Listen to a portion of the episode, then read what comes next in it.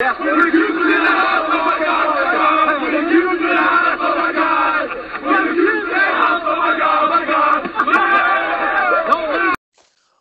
to episode seven of the Marshall Street Podcast, where two washed up SU alumni cut into all things Syracuse sports. Before we get started, don't forget to subscribe to us on Apple Podcasts or wherever you get your podcasts. We are everywhere. Leave us a five star review with a question. Follow us on Twitter and now Instagram at Marshall Street, or, excuse me, at Marshall ST Pod 44. And like, share, retweet, and tell your friends about us to help the podcast grow. I'm Jake. That's Keith. Keith, how are you feeling on this day that Sar- that Georgetown lost to the Naval Academy? I'm feeling good about that. That's about it in terms of college sports that I'm involved in. that sounds about right. So, you all know uh, it, it, was a weird weekend for Syracuse sports. I think is the way best way to put it. I, I think we kind of knew the football team I, we were we were expecting it to we were expecting kind of kind of to lose, but I don't. In the way that game ended, we'll get football. We'll talk about last, but um, let's talk about basketball because that's I feel like what most Syracuse fans have been looking forward to the most. Syracuse opened up the season the day after Thanksgiving against Bryant at the very empty Carrier Dome, which was like eerie to see, uh, and we won. Uh, but we won 85 84, a one point comeback win. Syracuse trailed by as many as 13 in the second half. Uh, right off the bat, there was a surprise. Quincy Guerrier uh, came in and started at at the small forward position instead of Alan Griffin. It ended up not being a huge deal because Alan Griffin played 38 minutes. He came right in. Uh, the old Jim Boeheim math equation. This was the DaJuan Coleman a few years ago. It was got the start, and then the backup center got thirty some minutes. That's just funny math. Off the bench for thirty eight out of forty minutes. It, it's uh, it's Dion Waiters esque. It is. It really is. So both of those guys ended up being very solid. Before we get into the interesting things that happened with the defense. Let's talk about some positives from the takeaways from the basketball game. Uh, Quincy was fantastic, I think. He was 7 of 13 from the floor, 15 points, 12 boards in those 33 minutes. And he had, when we went down by 13, he, in the second half, he went off. He put up, I think, 10 points it was when we were down 13, like bang, bang, bang, and got us back into the game. I think, especially now with Sidibe out, he's going to get a ton of minutes, and we'll get talk about Sidibe too in a minute. Uh, Keith, what did you think about Quincy's performance in Game One? I thought it was solid. the The double double in 33 minutes is pretty impressive, and SU's problem is as much as Boeheim would like to say they're out of basketball shape, I suppose. Yeah. Offense, offense was not the issue in this one. You know, putting up 85 points against Bryant is what we should expect, I guess. It was more so the defense. So Quincy overall I thought was good and he flashed some potential at that four spot and we'll see how he ends up playing. If if the three continues, I'm assuming Griffin will slide in there with with Bourama out and, and maybe more of a natural position for Quincy. But overall I thought he was good. The uh, the shooting, like you said, the offense. I don't think it started slow. I think we shot like thirty percent in the first half, but then it jumped up to fifty in the second. Like when when we score eighty points and 80, 85 points in a game, I don't think that's to be concerned of. And again, slow start. We'll talk about some of the reasons for that later. But I don't think the offense was. I don't think the offense was that much of a problem. Uh, biggest story storyline of the offseason was Alan Griffin, the transfer from Illinois, came in right off the be- uh, right off the beat from the bench, put up uh, 14 points, 12 boards, three assists in 38 minutes. That's a double double. I don't know what else you could ask from him. Uh, I I noticed too his shot is just so so smooth. It, it's and I honestly do think he he looked better on the boards than I think he, Elijah Hughes was. Um, he he looked he impressed me a ton. And I know it's only one game, small, very small sample size right now, but he impressed me a ton. He looks very good. He's an attacker for sure, and you can see why Boeheim was saying how much energy he has and his high motor. Twelve rebounds at at his height you think to past SU guys, one of our favorites that we were talking about, like Paul Harris, who was never the uh, tallest guy, although Paul Harris was built like a linebacker, whereas Griffin's a lot skinnier. He's a lot but skinnier. still, 12, 12 boards for a guy of his height is, is pretty impressive, and he's not lacking confidence at all. He'll he'll take a couple shots here and there that I think people will question or, or had a couple turnovers, but overall the good far outweighs the bad, and it's a really promising start for him. Yeah, I agree. Um, I, the the good definitely outweighs the bad. He's he he seemed very calm too out there. Like he wasn't like a Joe Girard who's gonna slap the floor and let's go. Very calm, very cool. I thought when he had the ball in his hands, he was very level headed. There's nothing Well, really. it, it was interesting too because on one hand he's the son of an, an NBA coach, uh, an Adrian Griffin, who's an assistant. So he's he's very cerebral in, in how he goes about things, has a good feel for the game. Keep in mind though, he did have quite a few uh, discipline issues in Illinois, whether that's like technicals or or sitting out. So I'm curious how that will affect his gameplay, whether that's more like Devo type passion and energy you see on the field on the on the court, or just like spur the moment stuff that that happens, or maybe it's all behind him and it was just his his situation in Illinois. But yeah, like you said, he looked very very calm in, in this game. For sure. Uh, but I don't think he was the player of the game. To me, the player of the game, and I tweeted out our player of the game, even though I didn't ask you, it was more so my player of the game was Marek Dolezaj, who played 37 minutes, was 6 of 12 from the field, 8 of 9 from the line, 6 boards, 9 assists, 20 points. That assist ended up getting a bump uh, the day or two after. So he ended up with a double double. He he he looked bigger. I know Boeheim said he put on like 10, 15 pounds. You could see he looked stronger to me. A little brought- bit. A little bit. But you could tell come on, he was a string bean last last three years. You could tell he's a little bit bigger. I think he he looks bigger against Bryant than he will against North Carolina, but oh, he does look bigger. I'll give him that. Yep.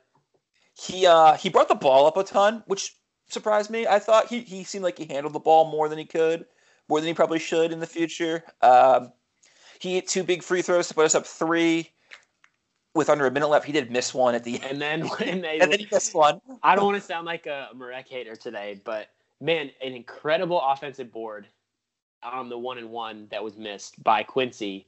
Keep in mind, why is Quincy going to the line when we're up one with the one and one? Like that, that should not happen. Uh, Right. But anyway, Marek with a, a really clutch rebound and then misses the front end of the one and one. First missed free throw of the day, like you said.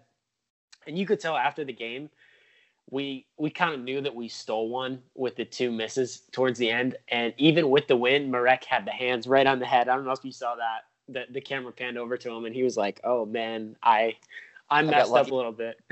but it, it- when you look at this game in totality, he was he was pretty incredible. And the best part to me was his assertiveness. Like you know, Marek is skilled, and you know he can get it done on the boards, passing, even scoring from from mid range and in. Didn't see too much of the the threes that we saw a little bit more earlier in his career, but the biggest thing was assertiveness. And if he can play with that level of confidence and tenacity going forward, I think that's a really good recipe for him. Uh, yeah, I, I total I totally agree with everything you just said. Um, Buddy Boeheim, I feel like was quietly good. I don't think the broadcast talked about him a ton, but I thought he was a little shaky to start. The whole friggin' team was, uh, but he shot the ball pretty well. Played almost the whole game. Eight of seventeen from the floor. He hit four threes. Had three rebounds. He had twenty three points. I, think he quietly had a very good game. And he, if he can play, if we can get that out of Buddy Boeheim all year, I don't. This team's. I think this team will be hard to stop offensively. Yeah, and Jim Boeheim's talked about openly how Buddy is farther along than he ever thought he would be at this point. And I think it says a lot about him that he could have a 23 point outing like this, and it's nothing we even are surprised by at all. It's it's No. kind of expected. So, yeah, it was uh, a quiet 23, about as much as you can have, and I think once he heated up and and got things rolling, so to speak, then he he was really really solid. I do think the offense being able to to spread out the point distribution too, with Joe Girard not playing well and still being able to score 85 points, I think that's a good sign for the for the rest of the season too because it's not. What do you make be, of that of of Girard's performance and the minutes allocation? So, well, the performance wise, like he he that was probably the worst game of his career, and I think Boeheim. What did Boeheim say? I've never. He said something like quoting, "I've never seen him play that bad" or something to that effect. And he uh, he's not wrong. I, I don't think he played well. He had uh, six points, four assists, two of fourteen shooting. The two threes were huge. I think they were both under six minutes, and we I don't think we would have won if he didn't hit both of them. We wouldn't have won if he didn't hit both of them. As for the minutes thing with Kadary Richmond, Richmond played, I think, nine minutes. He was two for two from the field. He had a three, three rebounds, a steal. So he had five points in nine minutes, but he did have three fouls, and they were all in the first half. And I don't think he played at all in the second half. So in the future, I would like to see Kadary Richmond uh, play more if Joe Girard or Buddy is struggling because especially with Boeheim saying that we weren't in shape to play, well, then why were we just rolling with a five man rotation in the second half? Like, if the guys are out of shape and winded, which we'll get into that again, again we'll get we're going to get into the post game stuff. Why would we just run a Why would we just ran a five man rotation for most of the second half? Is I, I don't necessarily see the logic in it, especially with Kadary. He looked good in the nine minutes he played, uh, and I get the three fouls, and Boeheim said that he went with him because he's an upperclassman. But where have we heard, oh, I'm going to go with him because he's an upperclassman before? I think Dino said that a few times regarding the quarterback situation. Whoa. um, I'm just saying, it just sounded, I'm not like, that's not a shot at either of them. I'm just saying they both said the same thing. And I think that's been something that's frustrated the Syracuse fan base. And talk about a usually a polar opposite when it comes to press conferences, too. Yes. we'll get to that later, I suppose, with the football we'll, press we'll conference. but we'll talk about that. But to me, I would I would have ro- rolled with Kadary a little bit. I, again, it's the same thing. I feel like I've said the same thing about football. You got to get him the experience. Uh, it's the first game we're playing Bryant. Why would you not? Why would I think pl- not playing him was a mistake. Uh, we won, so in the end, in the big scheme of things, it's not a big deal. But especially now with Sidibe getting knocked out, I think not rotating in your bench guys, especially guys like Richmond, are, is is not a recipe for success. I will say that. That's fair, and just curious if you want to elaborate more. Do you think anyone else should have played other than Kadary in the second half off the bench? Maybe Frank or Braswell or or Jesse Edwards. Uh, Braswell did get in for a bit. I don't. He didn't do much. Uh, yeah, I the think, second half. I'm talking. No, I know. I, I think Jesse that, was in there for like one minute. yeah, I, I think center wise, I think Marek did a good job. I, do think from that backcourt perspective, I would have liked that was I would have liked to see Richmond play because like defensively they look slow. Girard wasn't very good defensively either. Um, maybe a little bit more of Anselem just to see what he is because he's a freshman. We're going to need the center depth now. And with knowing that Sidibe was out, I just don't see the point of just going with five just to go with five, especially when, when we haven't practiced in two weeks and they're not in game shape. I, I just, I don't want to say, st- I don't know. I feel like it's just kind of hard headed to say, all right, these are my five, let's go. But that's I, that's just me. I don't know what you think. I would argue the only player that I would have definitely liked to see more of is Kadary. I agree with you there. Mm-hmm. He played pretty well. I thought his transition game was he looked very smooth in transition. He did. Like he didn't he didn't force anything. He made some nice passes, had some good finishes. He had one play I really liked where it was almost like a, a stop and long layup almost because he's he's so big at the point spot. So I thought he was was pretty impressive, and it made me think of a quote I listened to from Jerry McNamara So I know you and I both listen to the Scores Table podcast, Eric Devendorf's. It's mm-hmm. incredible for for Cuse fans. Go check it it's out awesome. if you haven't. But he had Jerry McNamara on there, and they were talking about Coach Boeheim. And one of the things that grabbed my attention was Jerry said he loved so much that he would he would roll with you as long as you have the green light, because there there have been times where guys have been left in the game, and then uh, they they make a big shot at the end, and Jim Boeheim says, you know, to to McNamara or whoever that, yeah, I just felt like one or two big shots and they could blow the game open because they're they're that good. Plus the factor of the confidence. I heard that, uh, and then that's that's immediately what I thought of when Joe Girard was still out there because you say upperclassman. I mean, he's he's a sophomore. He's, soft. he's, he's only one even though we say upperclassman, he's only one year older than Richmond. I word, but I think the word Boeheim used was was um, he used the word veteran. Not, yeah, veteran. So I think based on that quote from Jerry, I think that's probably where Boeheim's head was at. Like, okay, mm-hmm. this is the guy that's brought us here last year, and I've never seen him play this poorly. And to his credit, he did hit a big three at the end. Two. Two, yep. And I just think given that you can have a little bit of both, right? You can still play Girard for the last 10 minutes or so, but maybe five minutes into the second half till about, you know, eight to 10 minutes left, you roll with Kadary for, you know, seven, eight minutes. I think and, that would be the, the spark that they may have, could have used.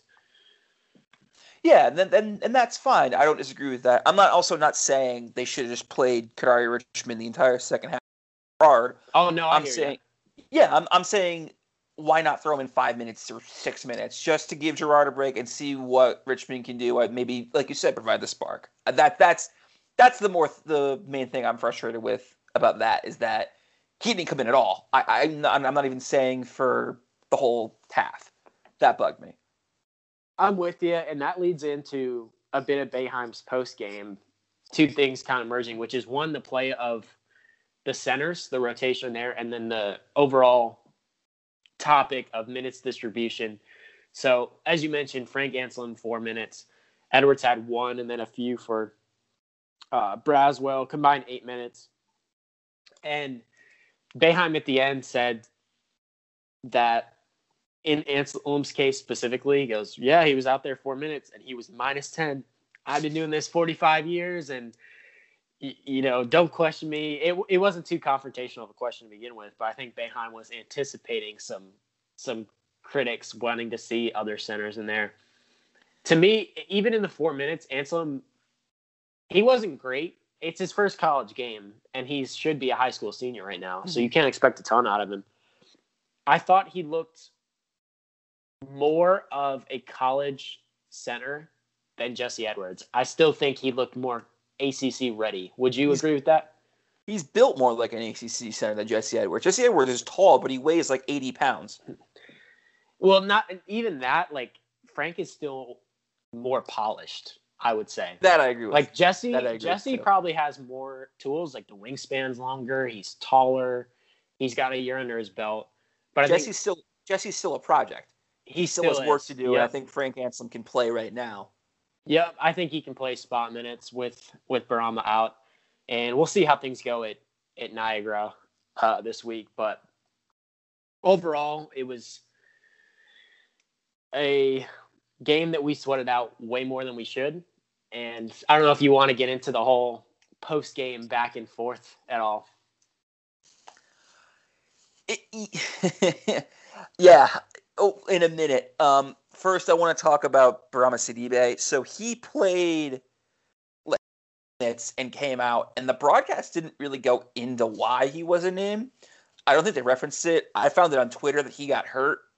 Uh, we didn't get the Jacobian Morgan that he's going to the hospital or anything. I, but. I still don't know where that what that was all about. That was a no way. Yeah. Um, I need to stop saying um. we uh, but yes, we found out yesterday that Bourama uh, has a torn meniscus in his left knee. He had surgery today, uh, December 1st. Recovery time is expected to be around four weeks. This is from Brent Axe. So it's possible he returns around New Year's if all goes well. That leads right into the Carolina game on, on January 2nd, 3rd, whatever it is. Uh, uh, an, an interesting tidbit I found from Boeheim is he said that Dolezaj right now is the best option at the five, more so than all the freshmen, which, okay, I understand that because he's got the experience. He played well against Bryant. I think I actually said a couple podcasts ago we should run a rotation of Buddy, Joe Girard, Quincy, Alan Griffin, and Marek, and then you said let's just run five out. let me let me go one up there. Am I crazy? I apologies if I'm misremembering the quote, um, but didn't Boeheim say either last year or two years ago that having Marek at the five was just as foolish as having Sidibe at the one?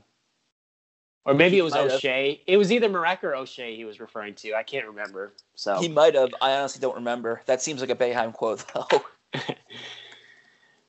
yeah, but yeah. Sorry, you can continue. Sorry. Anyway, so it, it looks like at least for Niagara on Thursday night, it's going to be a rotate uh, lineup of Girard at the one, Buddy at the two, Alan Griffin at the three, Quincy at the four, and Marek at the five. So that kind of comes into who's going to play as the the backup center, and Boeheim said who what he's looking he's looking for anything. Like I think you said that out of Jesse Edwards or Frank Anselem, and I think that's fair. But I think the issue is going to be again is do they get the playing time? Because again, I think if we're just running with Kadary Richmond coming off the bench, I don't necessarily think that's enough. So one thing that's going to be interesting for me is to see how many minutes so like if our backup center gets eight, ten minutes, I think that's decent production off the bench just to give Dolezaj kind of a breather. Because I also think that once we get into ACC play, like you said, we it looks like Marek got bigger, but what's he going to look like when we go up against Carolina and Duke? And does Frank give us any, or Frank or Jesse Edwards give us any length, better lengthish, better length than Dolezaj. I just I, I, think that they I think they have to play. I think not playing either of the backup centers or just going with Dolezaj for 40 minutes for 37 plus minutes is I, I just I don't think it's wise. I agree with that. I do agree with Jim Boeheim too when he says that Marek knows where to be. He's in position, and he's got all that down. Um, yeah, I, I would I would agree with you there. I, the question is who gets the the minutes at forward or center because I don't think, especially given the nature of that position and the players, there'll be some foul trouble involved at the very least. So if you roll with Quincy at the four all game and Marek at the five all game, you either need at the very least a forward or a center. So it comes down to Robert Braswell, Jesse Edwards, Frank Anselem, one of those guys, because I don't see Alan Griffin sliding down to the four. I just no. don't. Um, so, yeah, it'll be interesting how those minutes are distributed. Also, I did find the quote, and I did mess up. So it was O'Shea, like I thought. So this was a, a quote about 20 the 2018 season. This is from Boeheim. Quote, the only thing that would be worse would be to put O'Shea at center. Of all the moves I can make in my lifetime, that would be the worst move that I could ever make. I would be better off playing Paschal at point guard than O'Shea at center. but everyone has their ideas. It's a free world. So I I figured that made sense. And as I was saying, I was like, I don't think he was saying Rack, but just a funny quote to clarify. So yeah, we'll see how it all shakes out with with Sidibe gone, Sidibe gone and uh, it's a shame his his uh, ending stretch last season. He only got a couple minutes in this year, and I think was poised to to make a leap. Um, and hopefully, he can still make that leap after he, he these just, couple weeks. He just can't stay healthy. He's had the knee issue since high school, and it's it stinks because he's a. It all measures seems like he's a good kid, and he was coming on last year, so just crappy timing. But uh, but yeah, I agree. I don't think going with just six guys, just to go with six guys right now, especially with the way the season is going to go or could go, is probably a mistake. And I think that's a good way to lead into Oh, well, not yet. We'll get into the, not yet for the post game hmm. stuff.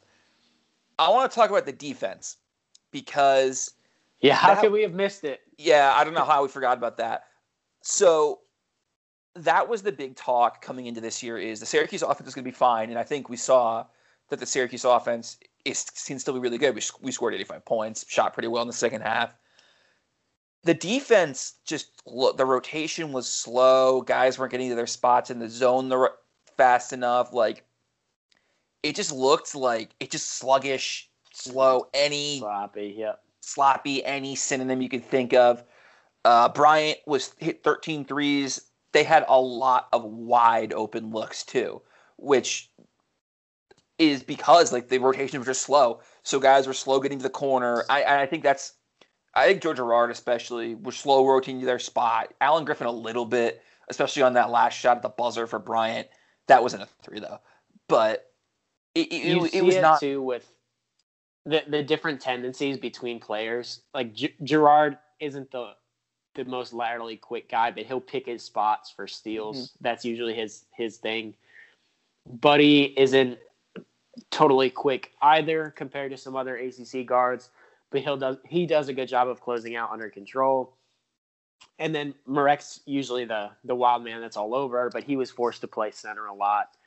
So then you're left with with Quincy and and Alan Griffin on the bottom wings. Alan Griffin, a lot of times, it almost seemed like he forgot they were playing zone. Like he would mm-hmm. almost like match up with somebody, and I think that's just a little, little rusty uh, going off. But a lot of those open looks that you mentioned were corner threes. And yes. I think those yes. were the combination of those two of of uh, Griffin and Quincy Guerrier that opened up those, but even the the guards taking a while to to pop out, I think had a domino effect, and everyone was caught out of position at least a little bit. So mm-hmm. I think other than Marek, the the blame probably lies everywhere else. I know I has famously I thought Buddy said was okay defensively. I thought Buddy was all right. Yeah, but Buddy was okay, but he's he's not necessarily known as a no lockdown defender. So no, he's not.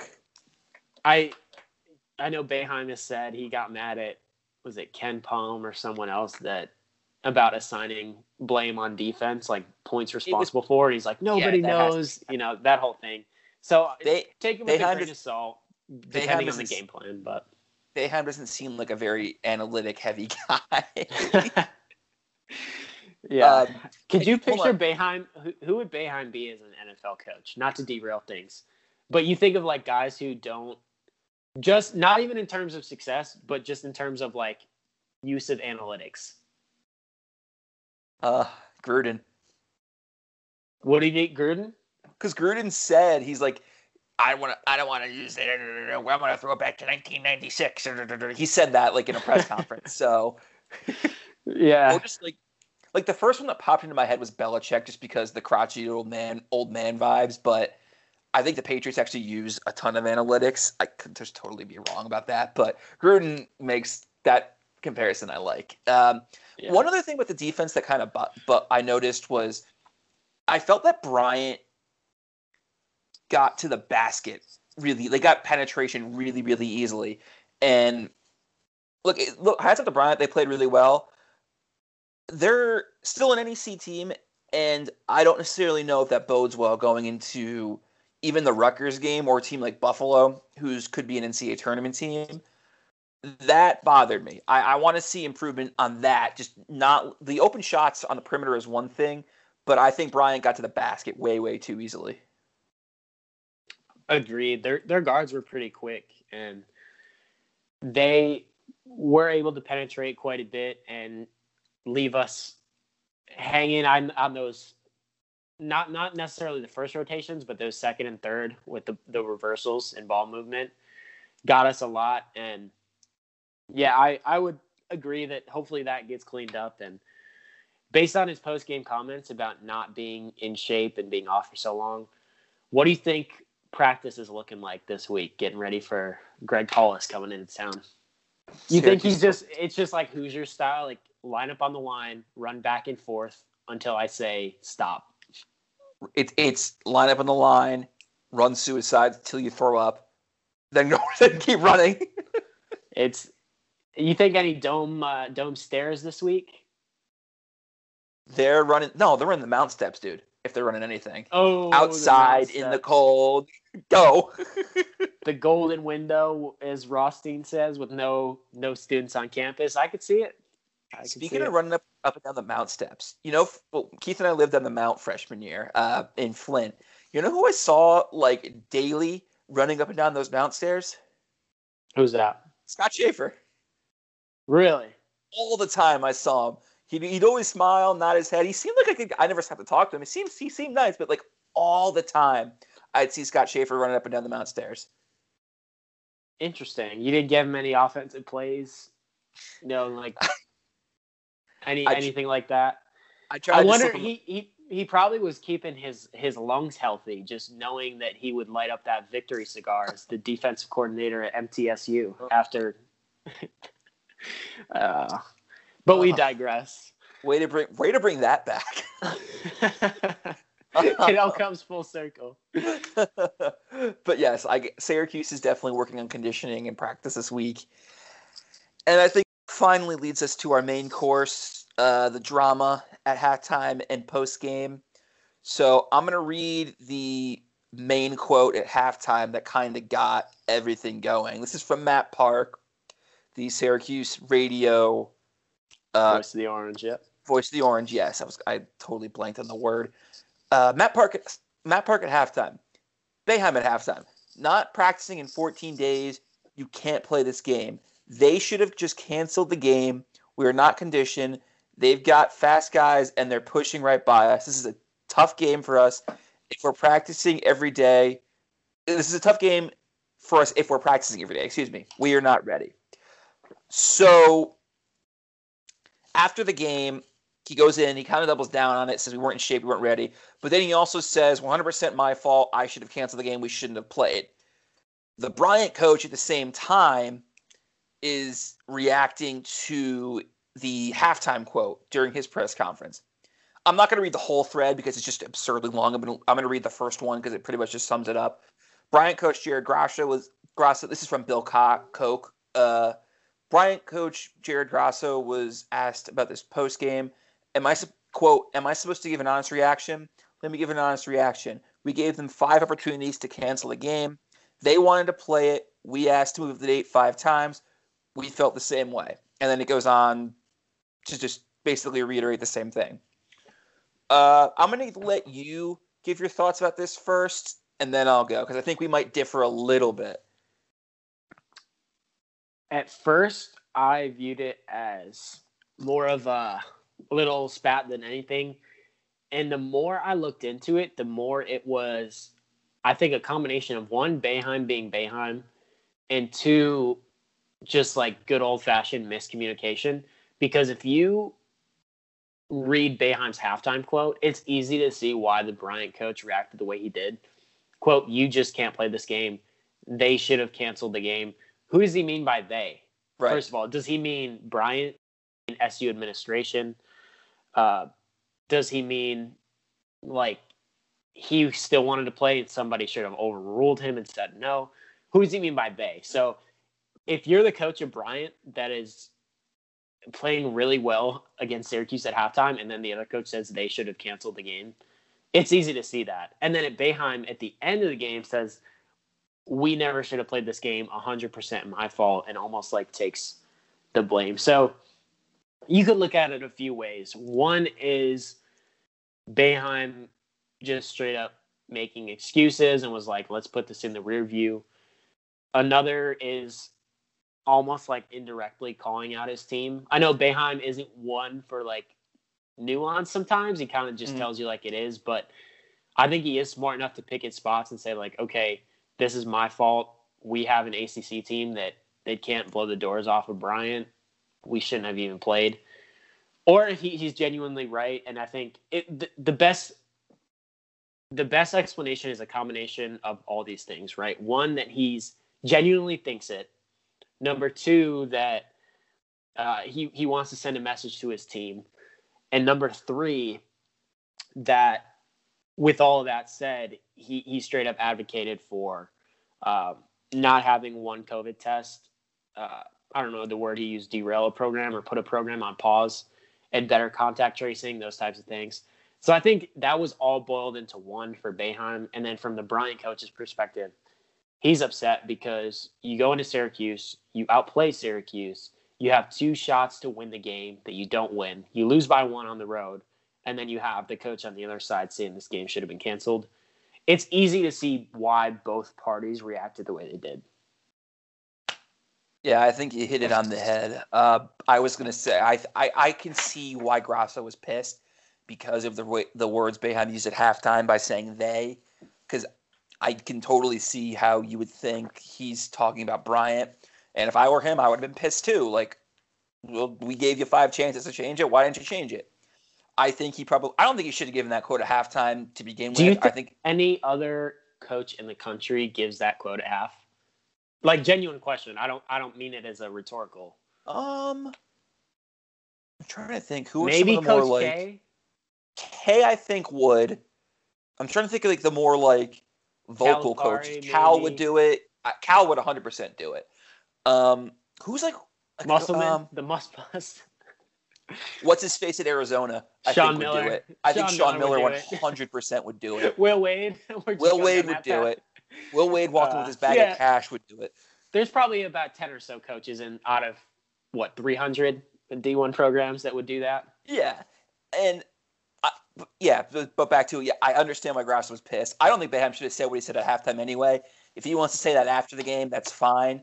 And I think by him saying like, look, I think he kind of he clarified it after the game. Like, look, this is on me. We should have canceled the game. We're not in shape. Call it excuses. Call it an excuse. Call it whatever. They looked at his shape. That's I still don't. I don't think that's an excuse. I think you should still beat Bryant anyway by more than one. Uh, realistically, they probably should have beaten us, but it is what it is. Um, I also think there was a quote from a couple days ago after we got out of quarantine where Boeheim said, uh, Syracuse, we ready to play. We're ready to play our game next Friday. Our players are fine. They're in great shape. Where with that and what he said at halftime and after the game, I think he comes he comes off a little hypocritical. I don't think that's very unfair to point out. Uh, he could have just he could have honestly thought that, and then when the game started to went, oh shit, I'm wrong, which is entirely possible. But he does come off a little hypocritical. Hypocritical. I don't, I'm not totally blind to that, but I, I do think that the Bryant coach just I, I think what he said at halftime kind of came off wrong from what he actually meant by he like you said, who's they in that scenario? Is it SU Athletics? Is it Bryant? Is it who is it the ACC? And I can understand where it comes off as he thinks Yep. it's Bryant. So I, I, Yeah. understand him being mad. I'm not gonna say he's. I'm not gonna like give him crap for it, but I do understand it. And he could have I- easily used the passive voice there too, and just said the game should have been canceled, and not even, not even say they or we he or should have said. any He should have said we. Like honestly, if he just Mhm. said we should have canceled the game, that would have been. I. It wouldn't have been as big of a story as it was. And. And I look, think to re- reverse the roles here. If Syracuse was on the road against number one Duke on the Zion team, and the pandemic was happening in another universe, and we lose by one and controlling it, and like Coach K says that at half, I think SU fans are probably pretty upset by it, no matter how true or false the statement is. And in this case, I think it's true. It just, it's classic Boeheim where people are going to have his back from SU because they know the guy's a legend. He's probably right. But it's easy to see why general fans or someone associated with Bryant would Mhm. take that and, and run with it and, and kind of be upset by those comments. No, I, I think that's fair. Um, I also think people aren't so just like blindly loyal to not realize that Bam probably shouldn't have said what he said at halftime. But it is what it is. I think it was. You, you can think what you want. It's over. It's done with. It's behind us. Who cares? It's not the end of the world. Um, last last thing on that, I'll give you a one through four. As we roll into December 2020, this at this point in time, rank the dislike for Boeheim. One is most disliked, four is like the least. I'm Among- gonna go among I'll give you the four. among Syracuse. Oh, okay. Go ahead. I'll Sorry, give you the four people. How much they personally don't like Boeheim. Okay. Bryant's head coach, Andy Katz, Doug Gottlieb, and the mayor of Greensboro. Doug Gottlieb is number one and will always be number one. I would say two right now probably be Bryant's coach. I think he's pissed, and I think he probably has a right to be. Not probably. I think he has a right to be. Who were the other two? The mayor of Greensboro and who? Andy Katz, the disloyal idiot. Katz would be three, and I think the mayor of Greensboro would be four. Because the Greensboro thing was just funny. It was like it was a. I don't know. Why that's a whole other discussion. Why is I think yeah, I think they got a lot of use out of it with like their minor league baseball team had like a like a Boeheim night or something like that, like a value night. And then us. I think I think it's more Greensboro playful. And, then until, yeah, until we go to Greensboro again and Boeheim says something that reignites it. But just wanted to throw that hypothetical out there. That's funny. Um, is where is Doug Gottlieb? Is he at CBS Sports still? Is he somewhere like he's somewhere like that? He's at Fox, I think. Is he okay? That's what I, I think. It was one of the. Two. I, it was one of the two. Um, but yeah, I don't want to talk about the drama anymore. I just it is what it is. You think what you think. I, I think we laid out our points pretty good. Um, hopefully, we don't have any more of that stuff for the rest of the year. Uh, to wrap up basketball for now, uh, I, I, wouldn't panic too much yet. Look, we won the game. I thought the offense looked really good. The defense is what it is. We were coming out of quarantine for two weeks. We had we had one practice. I I do think that it's if we if the defense looks like that against Niagara and Rider going into the Rutgers game, then yeah, I would say it's probably start time to start panicking. But deep breaths. Let's not freak out. Relax, relax. As Aaron, what did Aaron? It was Aaron Rodgers, right? R E L A X. Yeah. Relax. the sky is not falling yet. Uh, looking at the week ahead, we're gonna have three games to recap next week. Uh, Thursday night against Niagara Greg Paulus, SU football legend, comes into the dome. um, Niagara left quarantine yesterday, which I didn't even know they were in quarantine. So that's fun. Uh, we play Rider on Saturday at six. They are the Broncs. They are in the Ma- MAAC, the not the MAC, but the the other MAC. Are they the Broncos nicknamed the Broncs, or are they literally just the Broncs? I think they're the Broncs. Hmm. Interesting. Yeah, I, didn't do a ton of look looking into those two teams. I didn't do a ton in previous basketball just because I, we're going to talk about them post game. And then next Tuesday is the big one. I think this will be a litmus test for where how we where we are as a team. Uh, the eighth at 9:30 in the ACC Big Ten Challenge against Rutgers, who's currently ranked number 24. Uh, Steve Pikiell is the head coach. He's turning the program around from just being bottom of the barrel Big Ten and Big East to a legit NCAA tournament contender. Uh, they're ranked number 24 in the country. 3 0 this season. They don't play again until Tuesday. They blew out uh, Sacred Heart by 23. They beat Fairleigh Dickinson by 21. And they beat Hofstra by 14. Hofstra is a preseason favorite in the Colonial, I think is their conference. They won it last year before the tournament got canceled. So they blew out two NEC teams. Uh, they should make their first tournament since 1991. Blue Ribbon had them sixth in the Big Ten. So this is a legit Rutgers team. It's not Rutgers teams of the past where you would think it's a legitimate. This is a good, good team. So I, I think, know it's preseason too, but just what if I told you before the season we have three non-conference games that we should win easily, and then we play the number 24 team in the country? You you would look at that as a big game, and I think you should, and not just look past it because it's Rutgers. And I think you no, would agree with that. Absolutely not. This is a very very good Rutgers team, and I, I don't like is Rutgers going to win a national championship? Probably not. But could Rutgers go to the Sweet 16 or be a second weekend team? Sure. I think heck of a year for the Big Ten too. Yeah, the Big Ten is so so deep. Uh, but but the, yeah, the Rutgers game I think will be a very big litmus test to see where we are as a team. That's in a week from today, a week from recording. So we'll be have practices. We'll have two more games under our belt. I think by then conditioning won't be a excuse, if you want to call it that. So that should be a that, that should tell us where we are. If we lose to Rutgers by if we lose to Rutgers by like less than ten, fine. We lost to a good team if it was close the whole way. if we get blown out, I think we have to look and see that as a problem. But yeah, that's all I got about Rutgers. Keith, you got anything else to add? No, I think fans tend to overreact a bit to this point in the season overall. And the last few years, especially, you look at a couple years ago when we went to that NYC tournament and lost to UConn, lost to Oregon, things look really, really rough. And then the 20, I guess, what, 2015 into 2016 team that ended up going to the Final Four, they won the battle for Atlantis. So SU has been riding the roller coaster at this point in the season for the last few years. So we'll see what what comes of it. But always always interesting. But I try not to look at it too too deep. Yeah, for sure. So I think that covers basketball. Uh, if there's anything else you want to add, just let me know. But uh, let let let's let's let's talk about some football, Keith, because there were some things Should that we? happened. We I, we have to because there were some, there were some things that happened uh, this weekend. We we played the football. We played the football game. Um, the Orange, I, I, they played well most of the game. We scored 29 points, which I can't complain with, but ended up losing to NC State uh, 36 29.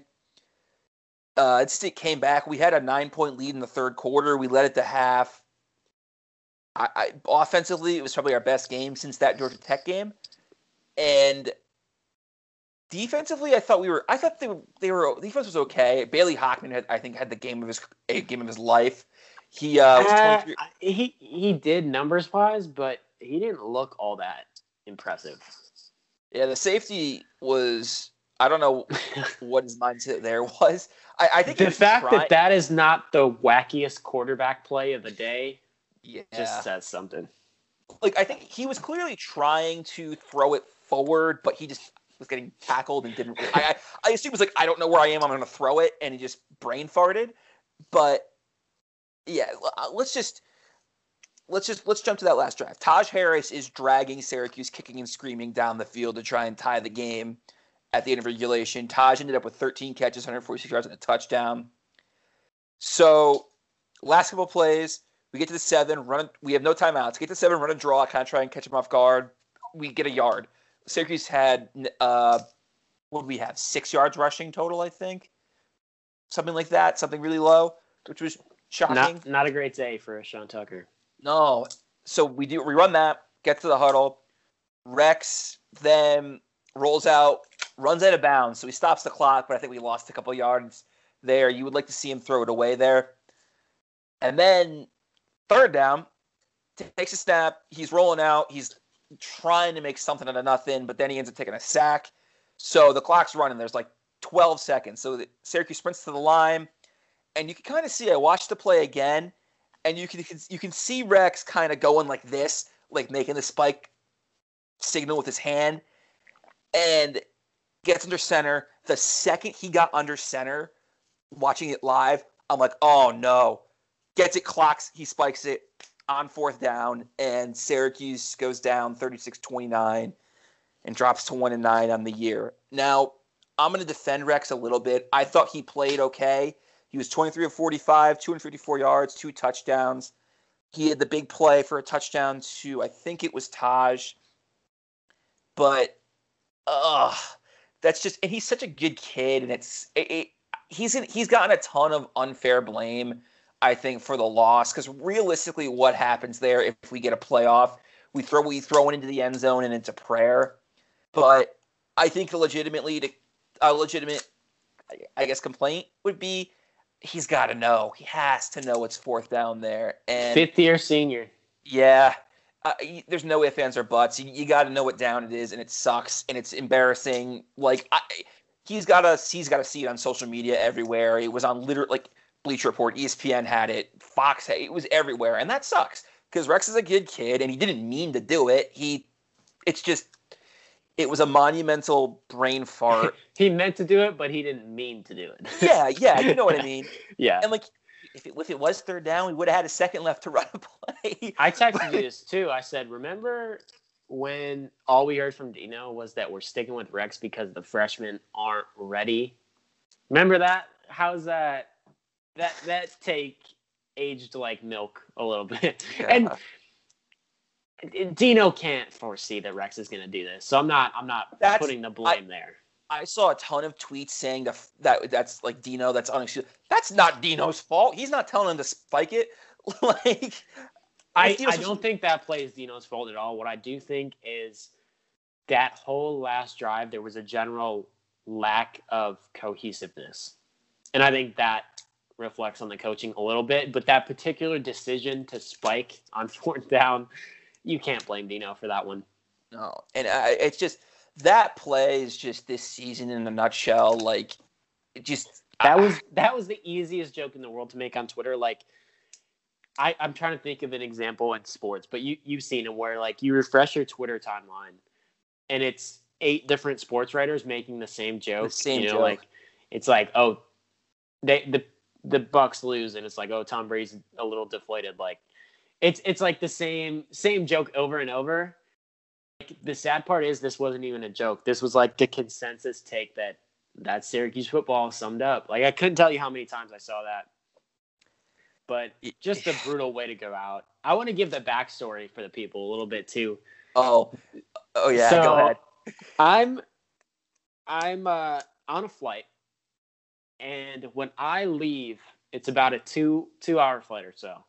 When I leave. Syracuse was up. We're winning. We're up 13-7. Um, I'm about to board, and NC State scores that touchdown to go up 14-13. So I text you. I go, all right, 14-13. Cuse has got the ball. Let's see where this thing ends up. My flight gets in a little early, so for those who fly, you know how it goes. When you land and you're waiting to leave the plane, there's that little window where you can use your phone. So I refresh and I just Google the score and I see like the the Google results like 36-29, uh, 30 seconds to go, SU ball. Try to pull up ESPN. The uh, the signal isn't strong enough to get the video.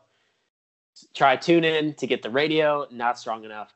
So I'm refreshing Twitter, and all I see is fourth down spike. Oh no! Oh man! What did I just watch? All these tweets, and I about lost it on the plane. But I was gra- glad that I didn't see it in person because I would have just blown up. And I immediately started texting you, and I obviously like rewatched the game after. But I almost I unreal. My phone was blowing up, and I was like, "This cannot be good."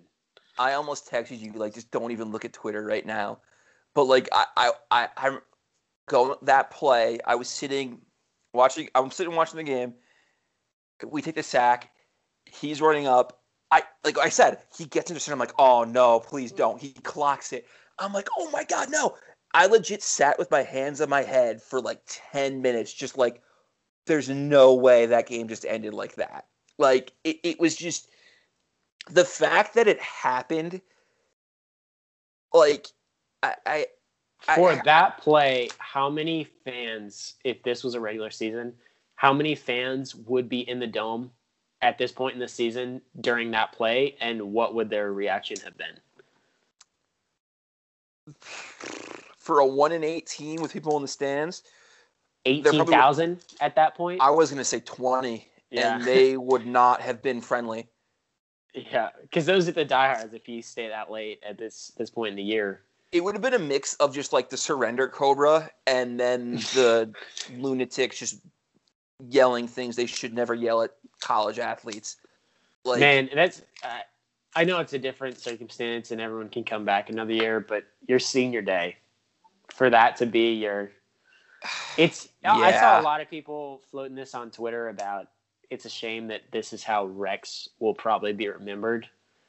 And I would agree. I mean the the guy's fought through so much. He's you know, we, all the all the caveats. He's great leader, great locker room guy, but man, That's the last- tough.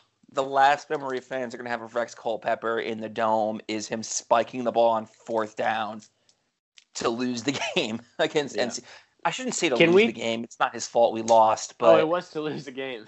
yeah, I, there's no other way to say yeah, it. Like it's. Can we talk though a little bit here as we wrap up about on this game about the circumstances that led to this? Sure. Like that second and third down. Sure. What in the world is that play call? The draw. Yes. So you you just gave the rushing stats. There's no timeouts. That's a whole we could we could have a whole discussion about timeout management this season to begin with. But no timeouts. You're going to run a draw with no success on the ground this season.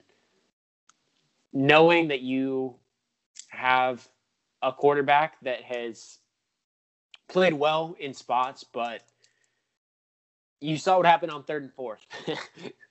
it's Yeah. just that that play call to begin with was inexcusable, and then taking the sack was about as bad as the spike.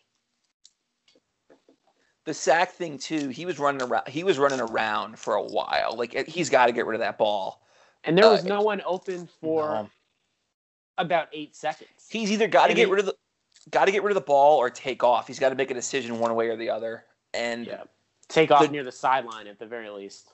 well, yeah, the the issue with that now that I say that is he rolled out to the middle of the field. We were on the Yeah, right he hash. rolled He back. rolled out to the left. The the run play. I was talking to my dad. He coaches high school football, so he knows what he's talking about. He said the main goal with that is to try and catch NC State or the defense off guard.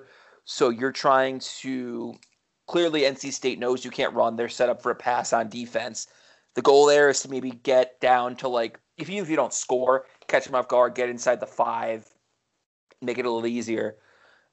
The while I understand that and the logic makes sense, the biggest the thing I would say in return is we had even if we we had negative like or we had five rushing yards that whole game in the offensive line. I, I that might have been the worst the offensive line's played all year. Yeah, Honestly, ESPN's got it as three rushing yards on 25 carries, and you you count sacks obviously in college, which is I Like, think I it's kind of dumb. But either way, you're talking 0.1 yards per carry for the game.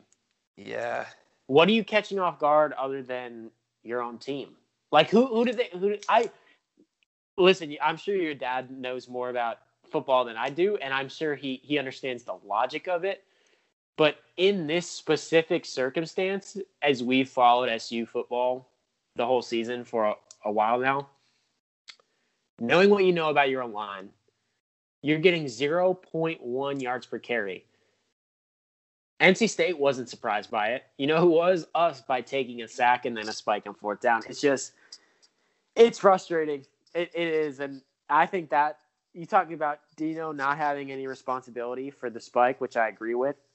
He takes responsibility on that second down run call and the fact that we had no timeouts. Those are both on him. No, I think that's fair, and I get people who I get. If you're frustrated, I get it. I, I, I just, I don't know. It, it's to the. I just. Syracuse football Go just off. sucked. Go They've off, su- King. They've sucked. Like it's just I- any any positive energy I've had is just gone. Like at this point, I just want next week to be over with. Like let's just move on to next year, kind of thing. I want to I want to look at recruiting. I want to start looking at next year. Like I, I it's just every year, and it's three hours, and then just a punch in the stomach every single week. It's just I just And to think, I'm too, so tired of this- it. This defense, I feel very bad for. And they, they gave up 36. They weren't perfect, but but again, I they I put us in a position to tie the game Yep. late or win it.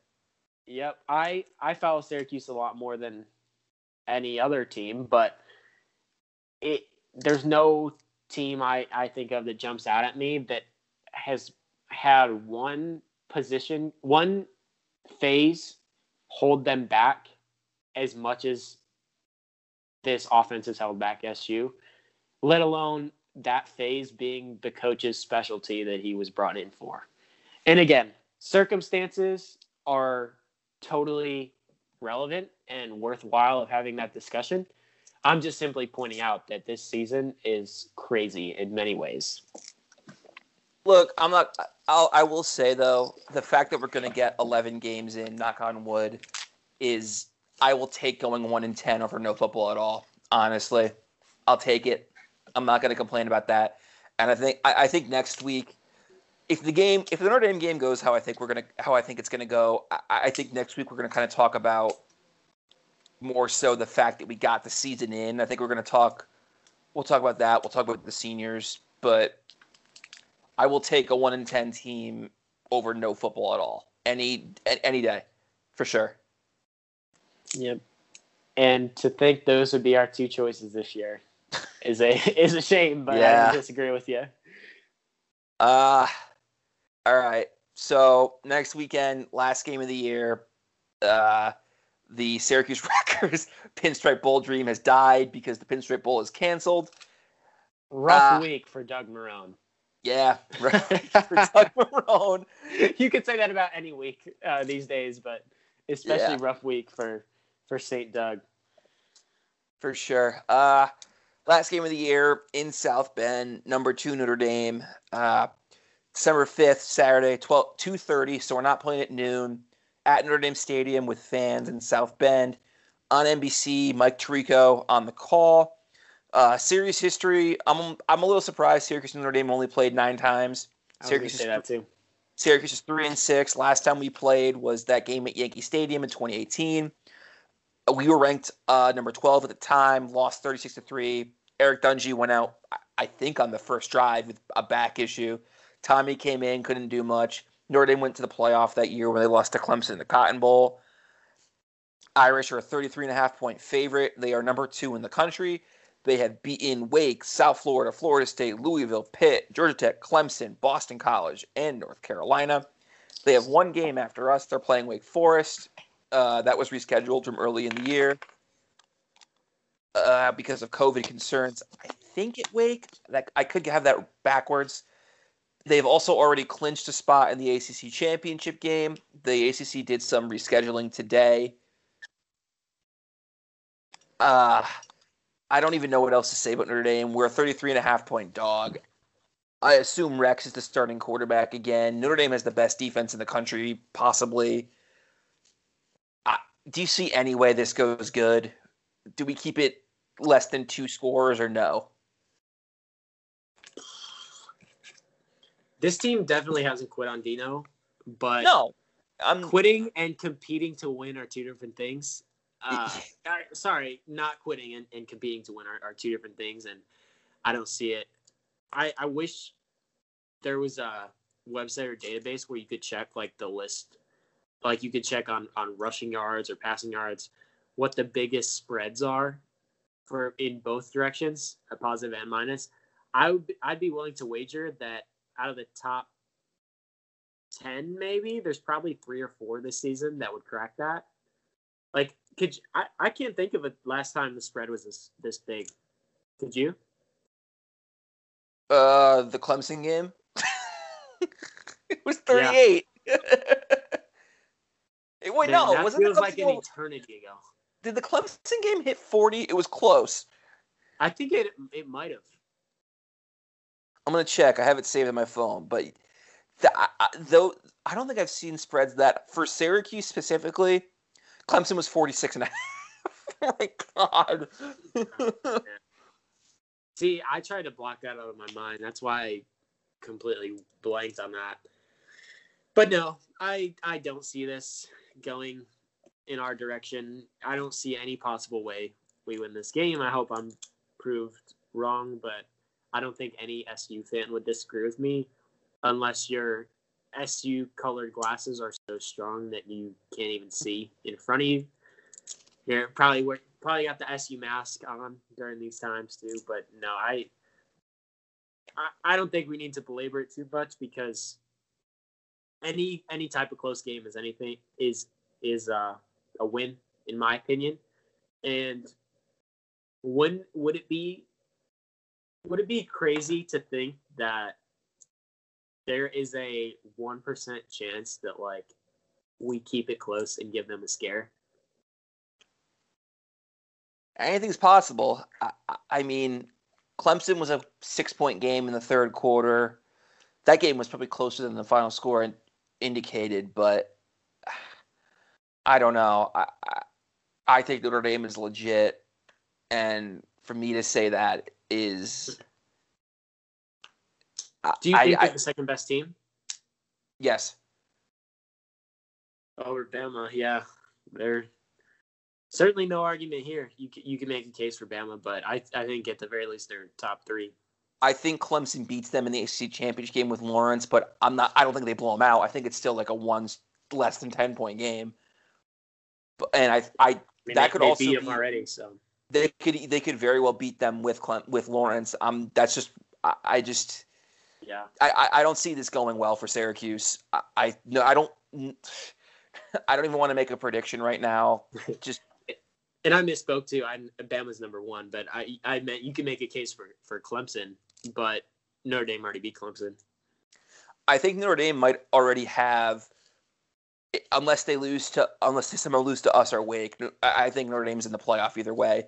Even if they, even if they lose to Clemson, especially this year, a one loss Notre Dame team that split with Clemson, I don't see how you keep them out over over who like if Ohio if everything well there's also the weirdness with the Big Ten so Cincinnati, yeah. no if it's if it's somebody else it's going to be either A and M or Florida but Coastal Carolina. That'd be amazing. I hope they beat Liberty and go undefeated. I think that would be really cool. Um, I don't see. I don't see even if Notre Dame if Notre Dame loses to Clemson in the ACC championship game. I don't see a scenario you put in Florida or A and M unless they beat Alabama in the SEC championship game, and unless the Big Ten gets weird and Ohio State doesn't play in the Big Ten championship game, which could happen if they don't play Michigan next week, which they may not because Michigan shut down. Did you see what Herbstreit said? He said he said something like Michigan's got the power to kind of opt out of the game versus Ohio State, like subtly The hinting. write themselves. Yeah. Um, which they shut down, so that's not realistically impossible that, that that doesn't get played. So in that scenario, if Ohio State plays this weekend and beats Michigan State, they're 5 and 0. They don't play in the Big 10 championship game, but they play Wisconsin the week of the Big 10 because like the Big 10 has that extra week for an extra game for everybody. So they would play Wisconsin that was that's when you get you get crazy because there's a six and zero Ohio State team that didn't play in the Big Ten championship game get in over a one loss A and M, a two loss Florida. I don't. I think it's going to be interesting. I think they do. Honestly, I think the four is pretty much set unless something crazy happens. Like if if we beat Notre Dame, um, or if if Clemson loses again to Notre Dame, I think that could cause some craziness, but I don't know. I think the four is pretty set for the playoff. Uh, we've got kind of off topic, but that's okay. It's at least sports. Do you think in our lifetime that Syracuse will make a college football playoff? No,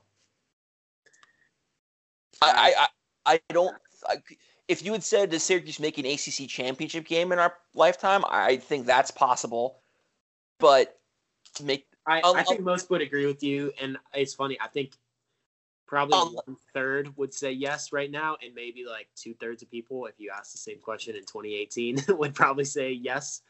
unless you they expand the playoff to be eight or sixteen teams, no way, zero chance in hell. And I don't. and That's not a knock against Syracuse football. That's just the way college football is. Like you're gonna. Yeah. I just. The current the current landscape, yeah. If you're talking, I mean, 1987 undefeated season. I have the national. I have the national championship shirt from '87. I have that. It's upstairs. Jake is let the record show. Jake is not a fan of Pat Dye's decision. I am. Cl- nah, that not. He I- is he is anti Pat Dye. I- I watched that game over the quarantine, that Sugar Bowl. Like Pat Dot, he was asked after the game, like, why wouldn't you kick a field goal? Oh no, we played hard. We like our kids like you played for a tie and totally like I don't think Syracuse would have won the national championship that year anyway because Miami was just like that was the Miami dynasty. They would have finished number two had they won that game, and I, I, I'm I don't. I don't. I and I didn't know Mac didn't sh- have the Syracuse players shake hands. He's like, "Nah, get off the field. We're done." I, I, I don't condone that, but I, I, I don't I don't get the mindset of playing for a tie. Number one, I don't get how there are ties in bowl games. I don't know how that was a thing. No, that's yeah, that's mind boggling. Like even to me, like I remember before I like knew about that '87 team, like the uh, SMU 30 for 30 was one of the best ones on the Pony Express and the, the sanctions. The year they really probably should have won the national championship, they tied Arkansas. Like their coach played for a tie against Arkansas in the Cotton Bowl. I'm like, when I first time I saw that, I'm like, why would you play for a tie? Like, especially if you're playing for a national championship, go. Like, I know that's SMU is playing for the tie versus playing for the loss, and we were ahead in that game, but I don't know. That that's just I, I kind of feel like, especially in a, in a bowl game like that, that kind of that bugs me a little bit that he would do something like that. We we could legitimately do a whole podcast on yeah. the '87 team. The the old um, uh, rewatchables pod. Which who knows? Maybe in the summer, but yeah, we're we're kind of off the rails here. But the motto is that the next time SU is undefeated in the Sugar Bowl, there won't be a tie. So there won't be a tie, baby. There's some positivity for all you Orange fans out there. Uh, but next time we're in the Sugar Bowls, fire up the Xbox 360. Um, I, I, don't have anything else on football. It's, you. Nope. Let's move on. All right, let's move on. Let's let's talk about something positive. Uh, the Syracuse women's basketball team opened their season on Sunday, and in her first game since ending breast cancer treatment, Tiana Mangakahia absolutely balled out. 16 points, one block, four steals, three assists, seven boards. Twitter everywhere was happy to see her play. I watched the whole game. She looked really good. She yeah. is by far the best player on that team. And I like that's a good Syracuse team. She's the best player. And I, she was, I think today, her and Kiara Lewis were one of the 30, not finalists, but whatever the cutoff is for the Naismith Award. She should be a finalist when the time comes. She's I was gonna say, is I, I casually follow women's college hoops. You follow it probably a bit more than me. Where do you think she stacks up in terms of the best players in the country? I there's probably no there's no Candace Parker this year. There's no Breanna Stewart or Maya Moore. The, I don't know her name, but the freshman at UConn is supposed to be really really good. The number one recruit in the country. Uh, Baylor's got she's got to be top fifty at minimum top 20 if not top 15 player in the country and i, I think so too i would i based on just the stuff I read, I would say top ten even. And I, I wouldn't disagree with you. She she's that good. And uh, Kamilla Cardoso, also she's she was the number I think five recruit in the country. Throwing down just, dunks. Yeah, she dunked Not in practice. It, yeah. She dunked in practice. It was pretty cool. But in only 14 minutes, um, she had. Let me read her stats. Sorry, I thought I had I had it saved. She had 14 points, two blocks, seven boards, all in 13 minutes. She's good too. Yeah. She's a very good. Like she was just there was one play early in the game where she like she missed two gimmies, but she's like a head taller than everybody else. She's like not, not my ball. Just like like practice, just going back up with it. It was unbelievable. Yeah.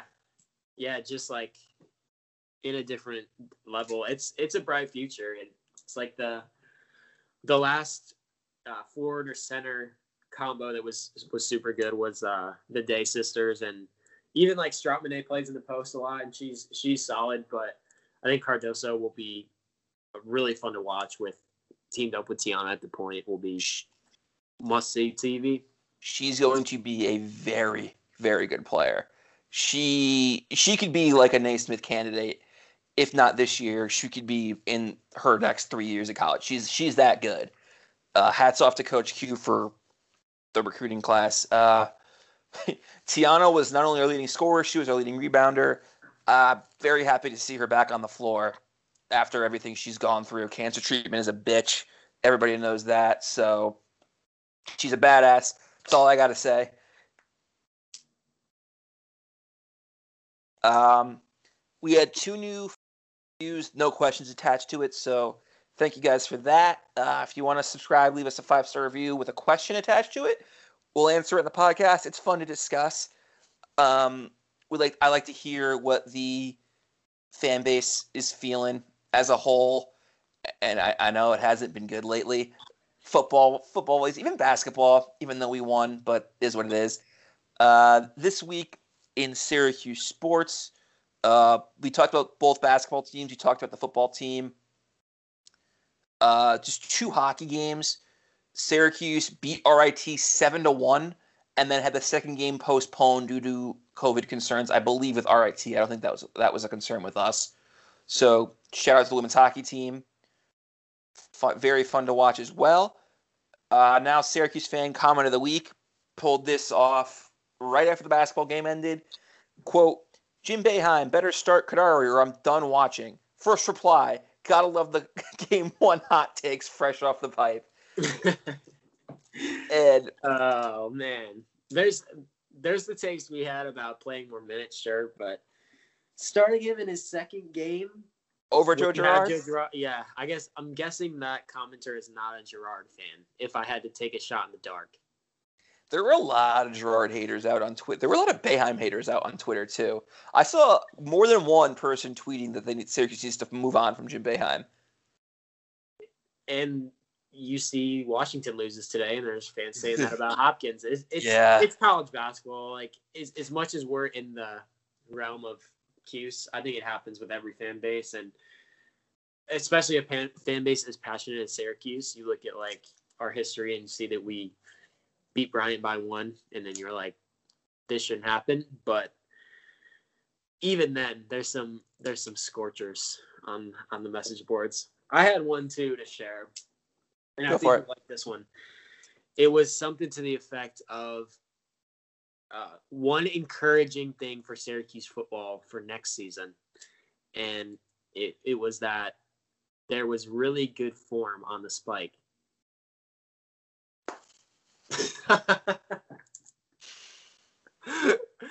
oh man! One of our fo- one of our twi- couldn't, couldn't help but laugh at that one one of our Twitter followers, I sent you the screenshot. I thought it was hysterical. Changed his name to it's his at is at D Rad Ziz. I, am sorry, I don't know how to say it, but he he's very engaged in Twitter. Changed it to why'd he spike the damn ball? This fan base is just so mentally scarred. yeah. Oh uh, my god, I love that was funny. Shout out to that Twitter user. I love that guy. That's awesome. And then um, lastly, we'll we'll pose this question. I guess I'll pose it to you. Give me other than give me Syracuse is the the gimme, and then NFL, and then take your pick for the third team, either NBA, NHL, or MLB. What's the what's the like most heartburning team to be a fan of? So like what combination? So like Cuse out of my Are you what's, asking what's like, like the toughest teams to be a fan of? Like if you were a Syracuse fan in addition oh, to oh, okay. teams. Okay, so I thought you were asking like which one of my teams is like the most heartburn inducing team to watch, and that's the Rangers. Um overall the Jets have to be in the conversation, maybe Chargers. The I don't like the the Jets I think are the NFL team baseball, the Red Sox have won. The Yankees are the Yankees. The Rays are good. I'm trying to th- baseball. I might go the Pirates because they haven't had a ton of. They've had a couple playoff appearances, but they've been kind of like very average. And I follow a few Pirates fans on Twitter, and they are not happy with how the team is run. So I would probably put them for baseball. Also, just because I can't think of anybody else off the top of my head right now. For the Knicks too. You could make a case for the Knicks. That's very true. And then hockey's the Ottawa Senators. Just there and they're a mess. I thought originally you were asking me which one of my teams gives me the most like heartburn or anxiety. It's that's where, no, it's the Rangers. That's not close. well, it was a it was a good chat and only up from here for Cuse football and hoops but I should not go on when I say that.